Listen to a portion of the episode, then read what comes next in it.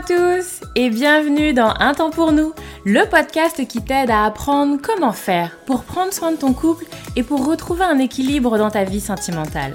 Moi c'est Lucie, je suis thérapeute de couple et avec ce podcast j'ai vraiment envie de dépoussiérer les croyances qu'on a autour des relations sentimentales. Ici tu vas voir, on parle sans filtre, sans tabou, mais aussi sans jugement et toujours toujours avec bienveillance. Donc, retrouve-moi sur ce podcast toutes les semaines si c'est compliqué dans ton couple ou si ça va, mais que tu as envie de l'entretenir et de le booster un peu. Dans tous les cas, tu es au bon endroit, alors installe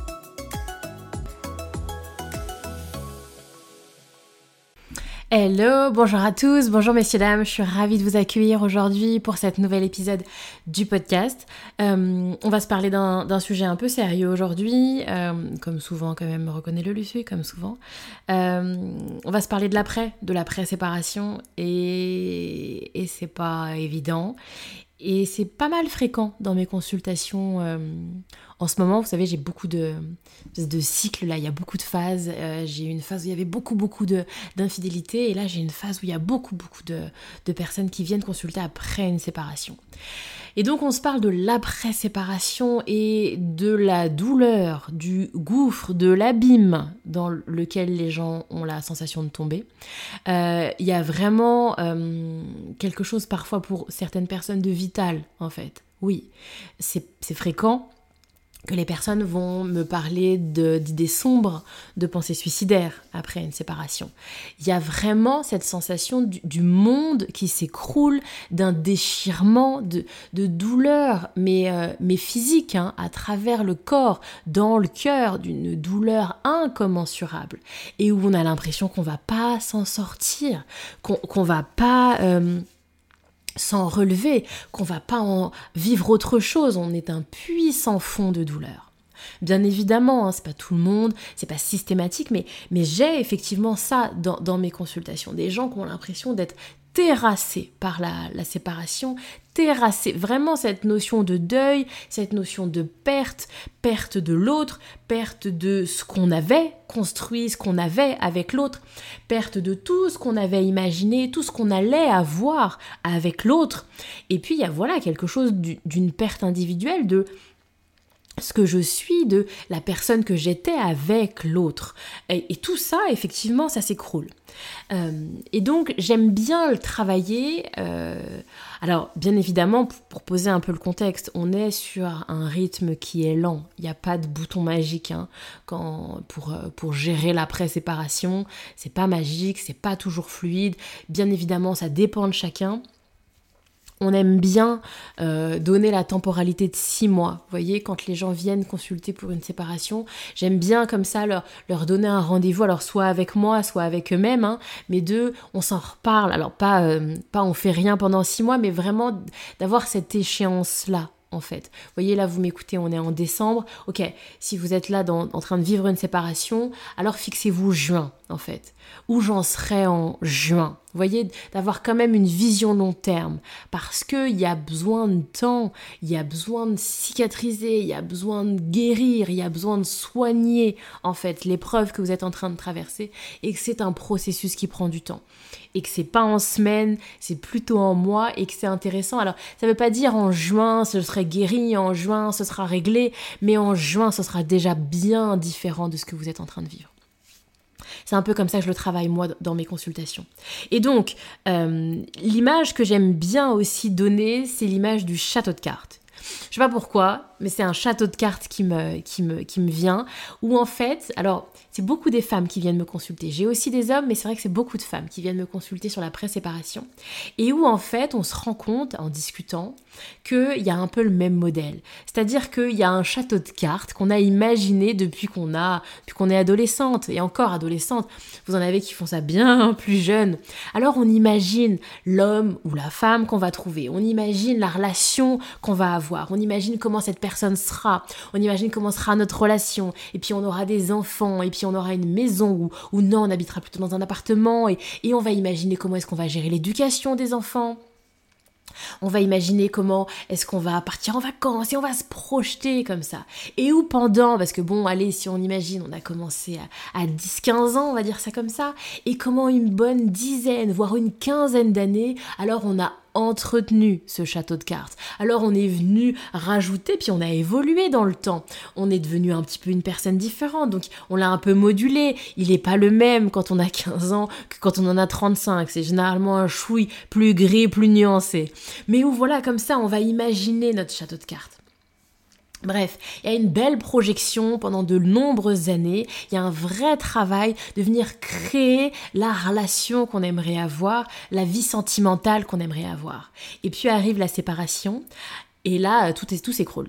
Alors soit c'est nous-mêmes, on est soi-même à l'initiative de, cette séparation, ou effectivement on est venu comme ça balayer le château de cartes, en fait non ce sera pas ça, ou alors on a subi cette séparation et là parfois c'est vécu de manière très violente, des gens qui vont me dire voilà on est venu balayer, on est venu piétiner mon, château de cartes sans ménagement, vraiment cette sensation d'une violence, de venir complètement voyer valser ce que vous aviez créé. Et puis il y a l'après. C'est-à-dire qu'une fois que le château de cartes il est à terre, en fait ce que j'avais imaginé n'est pas, en fait, je me retrouve euh, maman solo, papa solo ou euh, nana célibataire à 35 ans. C'était pas le château, ça. C'était pas ce que j'avais imaginé. C'était pas cette projection que j'ai depuis 10-15 ans. Et là, généralement, il y a rien derrière. Parce que j'ai pas projeté de plan B. J'ai pas projeté, j'ai pas pendant 15 ans imaginé comment il va ressembler mon château de euh, moi, 40 ans, célibataire, deux enfants. Ce château-là, généralement, il y a zéro euh, projection mentale dessus. Il a même pas été une option. C'est pas le plan. Et j'ai pas créé le plan B. Donc je suis dans un néant. Il n'y a rien. Et là, c'est des gens qui sont perdus, qui doivent gérer tout le, tsunami émotionnel, la météorite qui leur est tombée sur le coin de la gueule de la, de la séparation je disais, et là, je suis souvent dans cette, dans cette vulnérabilité. Je suis là, à poil, toute nue, complètement dépouillée. Je ne sais pas où aller, je ne sais pas ce que, que je dois faire. Je ne, j'ai pas de plan, j'ai pas de carte. Et euh, si j'ai des enfants, et j'ai des enfants à gérer, en fait. Plus mon état émotionnel. Et où effectivement c'est ultra déstabilisant, c'est ultra compliqué et il n'y a pas de mode euh, de, mode d'emploi généralement. Parce que le mode d'emploi, je l'ai utilisé à créer ce que j'avais besoin de créer avant, en réalité. Le château de cartes que j'avais imaginé avant. Et donc, il y a vraiment, euh, moi j'aime bien en tout cas accompagner les gens, que, que, les personnes se sentent accompagnées, se sentent soutenues dans la gestion de l'après.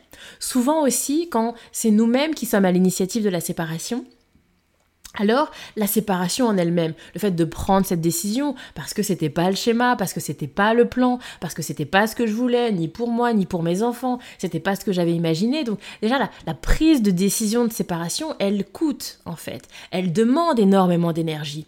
Et bien souvent, eh ben, voilà, j'ai réussi à mobiliser en moi toute cette énergie pour prendre la décision, mais en fait, j'arrive derrière et il n'y a rien, blackout, en fait. Et où vraiment, il va falloir recréer le château de cartes. Et j'ai des personnes qui ont du mal, qui vont être dans cette sensation de stagner, dans, qui vont venir consulter parce que ça fait un an qu'il y a eu une séparation par exemple, et qui ont le sentiment de j'arrive toujours pas à me relever, de j'arrive toujours pas à, vivre l'après, parce qu'il y a comme une, euh, une inquiétude, une, une, une, grande difficulté à recréer un château de cartes. Parce que maintenant, je sais que le château de cartes que je vais créer à nouveau, j'ai pas la main mise dessus. J'ai pas la garantie que bah, c'est vraiment ce que je vais avoir, en fait. Parce que j'ai déjà expérimenté que je me projette des trucs dans la vie et que ça marche pas comme je veux. Et donc ça, je peux pas l'oublier en réalité. Et donc maintenant, la suite des événements, bah, c'est un peu plus bancal. Et je vais avoir du mal à me dire, bon, allez, je vais me réinvestir et alors je me remobilise dans autre chose. Et donc, vraiment, le, travail, moi en tout cas, dans mes différentes étapes que je propose pour accompagner, il y a la première idée qui va être de se relever, qui va être vraiment que vous ayez la sensation de euh, je ne suis plus à terre, terrassé au sol. J'arrive un peu à reprendre des forces, à, être un peu plus solide, à être un peu plus remplumé là, et j'ai l'impression que ça y est, j'ai relevé la tête, je me suis relevé. voyez, qui est la première étape. Je me relève. Et, en et après, dans où vais-je Ce qui est la deuxième option. Et là, on va vraiment venir ensemble reconstruire, redessiner le château. Même si je le nuance parce que vous avez des personnes qui vont moins être là-dedans.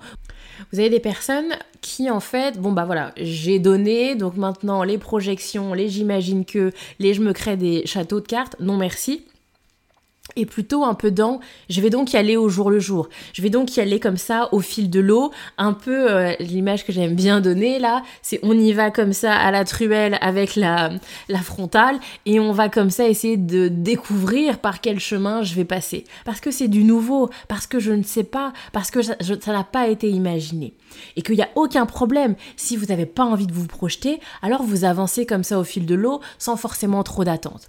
Mais ça correspond pas à tout le monde. Vous avez aussi des personnes qui ont besoin de planifier, qui ont besoin de savoir où elles vont aller, combien de savoir euh, euh, qu'est-ce qu'elles peuvent attendre de la vie une fois qu'elles se sont séparées, qu'est-ce qu'elles peuvent attendre en termes de, euh, de se sentir bien pour elles, pour leurs enfants une fois séparées. Et donc, ils vont avoir besoin de planifier, de réfléchir, d'organiser, de se projeter. Et là, on accompagne doucement mais sûrement pas à pas à venir effectivement. Moi j'aime bien travailler autour euh, de modèles, qu'elles puissent être inspirées, qu'elles puissent regarder autour d'elles, parce que bon, séparation est quand même fréquent maintenant, messieurs, dames, qu'on puisse regarder autour de nous des personnes séparées.